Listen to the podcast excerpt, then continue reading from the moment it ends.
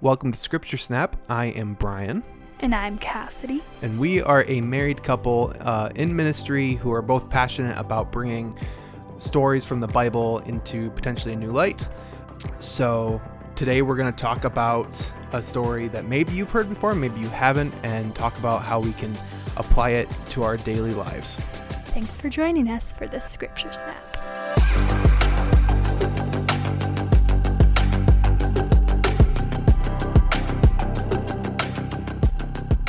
Welcome to Scripture Snap, episode 11. This is our first week of Advent. We are going to be spending the next four weeks going through the Advent season. Uh, Cassidy has something kind of for every single week this week, based off of somewhat of the. this month. or, yeah, I'm sorry, this month. Uh, and it's based off of what was that thing that you had?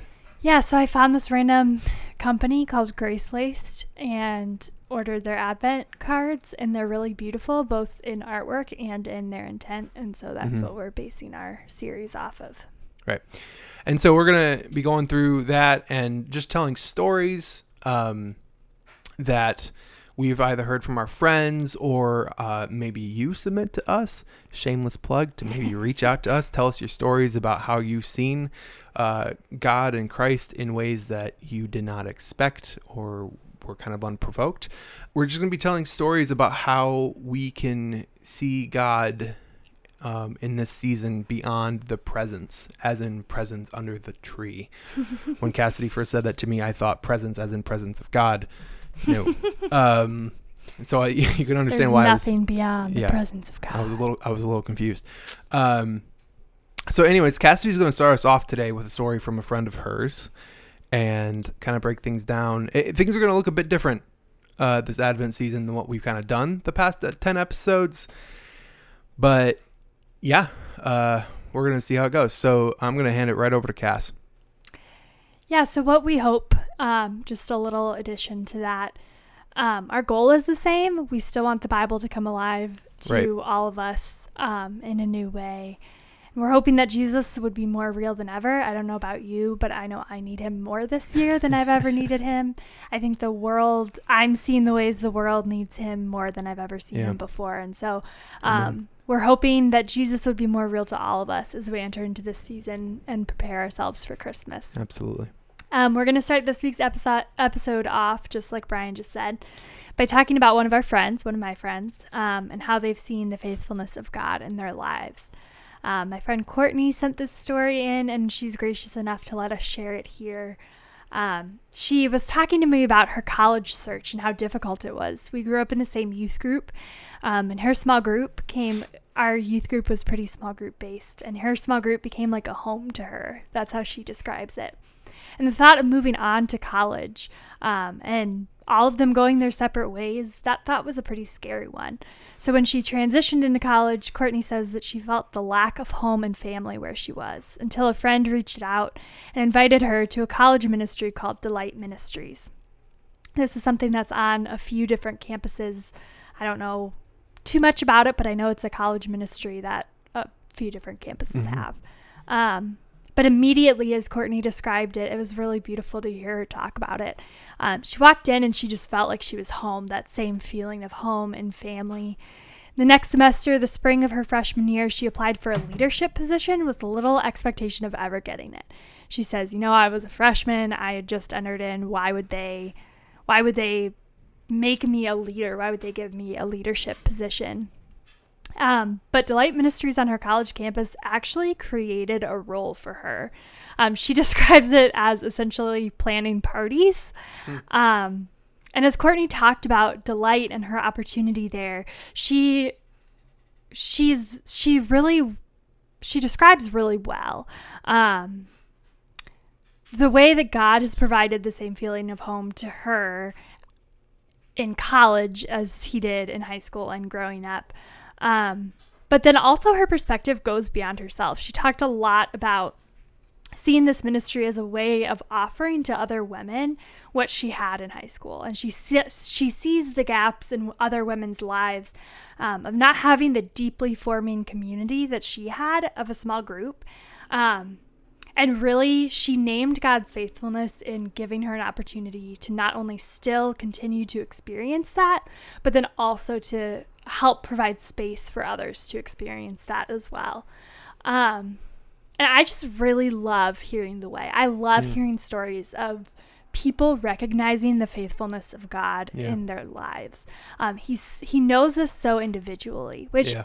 which is an obvious thing, I think, but um, he knows what we need and how we need it and when we need it, and it's Yeah. completely different than the person next to us, and yet he gives it in those ways to those people. Um, and so, as I heard Courtney talking about this, I just thought, what a gift to be loved by this God. Right. Um, and so, as we enter this Advent season, something that has really been in the last few years has been important to me is understanding where we personally are. Yeah. If God loves us individually, how is going how is he going to show up for us individually? Right. And we are not going to know that if we don't know where we are. Yeah. Um, and so the first week of this Advent series that Grace Laced wrote is called Our Posture. And it's Mm. And they have they have daily. It's daily. Yeah. Um, we're not doing daily podcasts. no, I don't have the production workflow to do that. I don't have the words for that, and nobody has the ears for it. Um, but kind of what it came down to as I was looking at the overview of it um, is just how do we enter this season celebrating God moving into our neighborhood? That's what the message version of John 1 says is that Jesus, the Word, became flesh. He moved into our neighborhood. How are we celebrating that this year? Where is our attention? Um, that it's hard to necessarily understand where is my heart? That's such Right. a cliche church phrase, but to ask where is our attention focused? Are we worried and what are we worried about? Um, what are our emotions like? And for me, I know this is a really weird year to try to celebrate and to try to hope. yeah. It's hard to talk about hope without sounding like I'm cheapening someone else's pain. And it's hard to celebrate the goodness of God when so many around us are suffering. And we're Mhm. faced with that in a deeper and more realistic way than we ever have been Yeah. before. Um, and yet, with Jesus coming as a baby, Mhm. there's hope. Yeah. He didn't come as a king, he didn't come as a political power, he came as a baby. Mhm. And in God, there is goodness. Yeah. And so, as we enter this Advent season, which Advent is such a weird word, I don't even know what it means, but it's this church calendar concept of celebrating the weeks before Right. Christmas. And so, it's taking Christmas a little more seriously Mm. than what's going to be under the tree, how much money are we spending on people, um, what do we want for Christmas. Um, but it's thinking, what does it mean that Jesus came? Yeah. and preparing ourselves for that over the course of weeks. Um, and it's a church calendar thing that the church for centuries has celebrated and has taken part in together universally.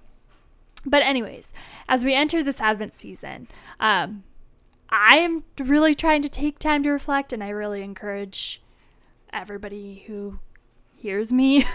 That includes me. I didn't want to say it. Mm. Um, no, just kidding. You can't see her eyes, but I can. But I really encourage all of us to take some time to reflect. Are you hopeful? Are you expectant? Or do you have expectations for how God will show up? Mm. Um, and I think, are you hopeful? That's a hard one because so hard. not really. And yet, we're called to hope. That is Right. a calling. That is something that we, as people who believe in Jesus coming at Christmas time, are called to step into. Um, so I'll try to move a little bit quickly, but Psalm 130 is where we'll be spending our time. Yeah. And it's in the middle of this collection of psalms that's called the Song of Ascent or Songs of Ascent. And so this is the Song of Ascent. This is what people would speak out loud as a group of people, as the people of God, when they were making the trek to Jerusalem. Mm. Um, and in Psalm 130, verses 5 and 6 stood out to me a lot as I was preparing about what is this look like. It talks about waiting for the Lord and hoping in his word. Um, it also it says my soul waits for the Lord. Mm. It's not a like la di da waiting, watching Great British Baking Show until God shows up. it is it is a soul deep Yeah. waiting. And it is dependent on the eternal. Mm. We're not waiting for something to come up. Yes, we're waiting for the pandemic to end, but we're not just waiting for that. We're waiting for God to show up. Right. Um, and so it's not something temporary. And the psalmist compares in verse 6 his waiting to the watchman waiting for morning. Um, when I Googled Watchmen, the comic, Mm. the Watchmen comics came up. So I don't really even know necessarily what a watchman is. Um, I think it has something to do with sailing. But all of my innocence and naivete aside, um, I love the analogy just because the thought of waiting for morning, to me, there's a sense of expectancy there. Like Yeah. the watchman knows that the morning is coming. He knows that no matter what, no matter how bright or cloudy, the morning is coming. And there's more assurance. What the psalmist is saying is that there's more assurance than this that our God will come and that his word will be completed. What hmm. he promises will be done. Yeah. And we can be sure that he will come and that what he promises he will carry out. Yeah. And I also love this analogy because it doesn't emphasize the how. So, Mm. morning may be really stormy or maybe really clear. It could be bright or dark, warm or cold. Um, the watchman doesn't necessarily know what morning will look like, but he knows that it is coming. Yeah. And I think that's to me the main difference between having expectations for how God is going to show up and having expectancy that God will show up is not knowing how he's going to show up but being ready for him to show up whatever that means. Um we don't know how God will act. And Hmm. some as I was thinking about this I was trying to think of some like we can't do this and we can do this. And so some of the things that I was thinking about is we can't rely on our expectations of how he should respond or show up. We can rely on his presence. Yeah. We can't rely on him bringing us a small group exactly like the ones we've had previously or completely opposite of the ones we've had previously. But we can rely on him showing up when we show up to small Hmm. group. Yeah. We can't rely on our family changing their minds on anything. But we can rely on God showing up when we're feeling the tension of disagreement. Hmm. Still feels like tension, Yeah. but where is God in that? Yeah. We cannot rely on full physical healing, but we can rely on God's presence to be near no matter what the healing looks Hmm. like. Amen. We cannot rely on earthly relief of our anxiety, but we can rely on God being our comfort and peace. And what that looks like for me a lot, because that sounds like fluff words, but what that looks like for me is He is my source of breath when Yeah. all that I can do is take a breath. Yeah. And that feels like too much. I know that that breath comes from God because I know I don't have breath in me. And we see in the Bible the difference between holding expectations and being expectant for the presence of God. Hmm. The Jews from various Old Testament prophets held an expectation that God would come as a king. Isaiah talks specifically talks a lot about the mighty warrior, the God who will come in victory. Um, and that built an expectation on the part of the Jews um, that God would come as a king, ready to overrule the people who were persecuting the Jews, ready to kill off the people who were doing bad things to Mhm. the people of God. Instead, he showed up as a helpless baby. Hmm. He showed up not even in a proper room, much less a castle. Right. And he would topple all sorts of social structures as the Jews understood them from the time that he could walk and talk. Yeah. From the time he was born, from the time he was conceived, right. even.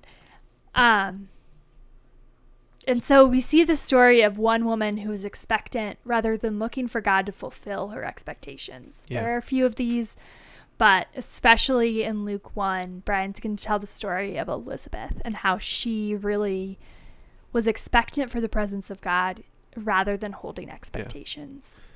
So, I mean, I feel like a lot of people probably know the story of Elizabeth and Zachariah, right? Um, and it, it's it's a really common story that, um, if if you haven't heard it, it's Luke one chapters five or sorry verses five through twenty five, but you know we we see um, Elizabeth and Zachariah who are old, very very old, and and Zachariah is a priest and he goes into the temple and an angel appears to him and says you're going to have a child and you're going to name him john um, who we later on through the gospels know as john the baptist.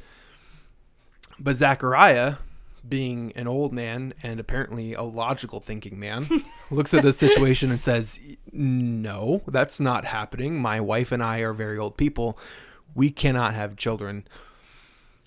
And because of that because of his doubt, because of his unwillingness to believe in the angel, the angel basically um, says, "You, this is still going to happen, and you're not going to be able to speak until the child is born." Um, and it's funny because we we look at the story quite often through the eyes of Zachariah, and what's you know we, we we look at this as the what's the story to learn from Zachariah. But when we look at Elizabeth and we and we look at it through those um, glasses, you know, we see a woman who is old, which back in this time, um, a woman's value was very much dependent on her family, The men of the, her family. the men of her family. And if you had a woman who couldn't have children, she wasn't really worth all that much back in this culture. But it makes a point to say that like sh- Elizabeth and Zachariah were um, essentially like obedient to God. Like they obey the Ten Commandments. They appear in the Ten Commandments and and, and those They sorts of things. good Jews. They were good Jews. And so like she obviously still saw value in herself like upkeeping the law and, and being like a good person and, and following God, but she just like I can't imagine the kind of pain that that woman had to go through in that time when she everything pretty much said like she wasn't worth much. But it's funny that the angel appears to Zachariah, and Zachariah is the one who says, No, this isn't happening. And then he's the one who is met with the punishment of not being able to speak. And then when Elizabeth falls pregnant, she immediately says, um, that she, or she immediately decides to go into ex or not exile but seclusion for like five months it says Be- and she says because the lord has done this to me He's he- brought me out of my shame. yeah and like he and it's amazing how like i know, i just find it really odd how um both elizabeth and zachariah kind of ended up in the same situation um they were both kind of secluded zachariah because he couldn't speak for the duration of his wife's pregnancy and Elizabeth completely by choice, but they both got there two completely different ways. Because Zachariah said, No, absolutely, this can't happen. And Elizabeth accepted it and said, This candidate is because the Lord is good. Yeah. Yeah, and I think I think that what's easy to hear is be expectant and you get what you want. Yeah. Have expectations and be punished. Yeah. And I think A, that's false. And that's really toxic. And so it's not that a certain attitude will earn you something in the eyes of God. It's not that a certain outcome is based in your willingness to, I don't know, beat your expectations down or beat your anger down, disappointment down. Yeah. Um, my expect I'm a person who has high expectations, and so expectations is are something that I consistently fight, and a lot of times it's just it's just disappointment. Yeah. It's just wanting more from something. It's wanting better for someone, um, and when those are unmet, then it's just hurt. Um, and so I think what ex- what the idea of expectancy provides me is a little bit of hope of finding Jesus because when I have expectations, then I'm looking for him in certain places and I miss him in other places. And we all know he surprises us. We all know he doesn't come and show up as we expect. Um, sometimes he does, and that's great. And sometimes we just miss him. Yeah. Um, and so I think what what we are praying that you don't hear is put away all expectations, don't even bring them up to God. Just be expectant and you'll get what you want. Right. Um, Elizabeth didn't want to be pregnant as an old woman. I don't Just- think many old women would. and she might may not have been old old like Sarah was in Abraham's wife, Hmm. but she just was getting on in years. Um, but she probably didn't want that. And I would say part of what expectancy takes is honesty. Yeah. So being able to say to God, I expected you to show up this way and you didn't, and I'm mad about it, is really healthy Yeah. um, let him speak to it. Don't necessarily just berate him all the time and that be the only thing you do. But um, being expectant is not going to gain you what you want. It's going to gain you Jesus, Yeah. which ultimately is what we want. And not gain you because you win a prize, but because your attention becomes focused on him Hmm. and on his presence and on where he is. Um, so the questions that I asked earlier of are we hopeful? Um, if no, then what are you trying to hope in? Um, what is your posture going into this season of thinking about Jesus coming? Um, are you ready? Are you expectant? Are you looking for him everywhere and not Yeah. just in a few places? Um, where is your attention? That question gets me. If I'm anxious, where what is causing me anxiety? Um, hard questions to sit with. They're not Yeah. fun because you have Yeah. to think about your anxiety, but um, but important because then we can redirect our attention to to the one who deserves it, and that doesn't mean that we disengage. Yeah. It doesn't mean that we sit back. It doesn't mean that we, in some ways, will be asked to engage in things that we disengage in now. Turning our attention to God is not, let's get out of this and pretend like the world doesn't exist. Yeah. But turning our attention to God gives us a little bit of perfect purpose and a little bit of hope. And because Jesus came as a baby, we can do that. Yeah. So,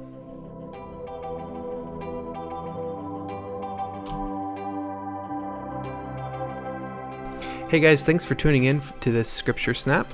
You know, Cass and I are always trying to improve the, the quality of the podcast and the quality of the content of the podcast. And so, uh, one of the best things that you can do for us right now is give us your feedback.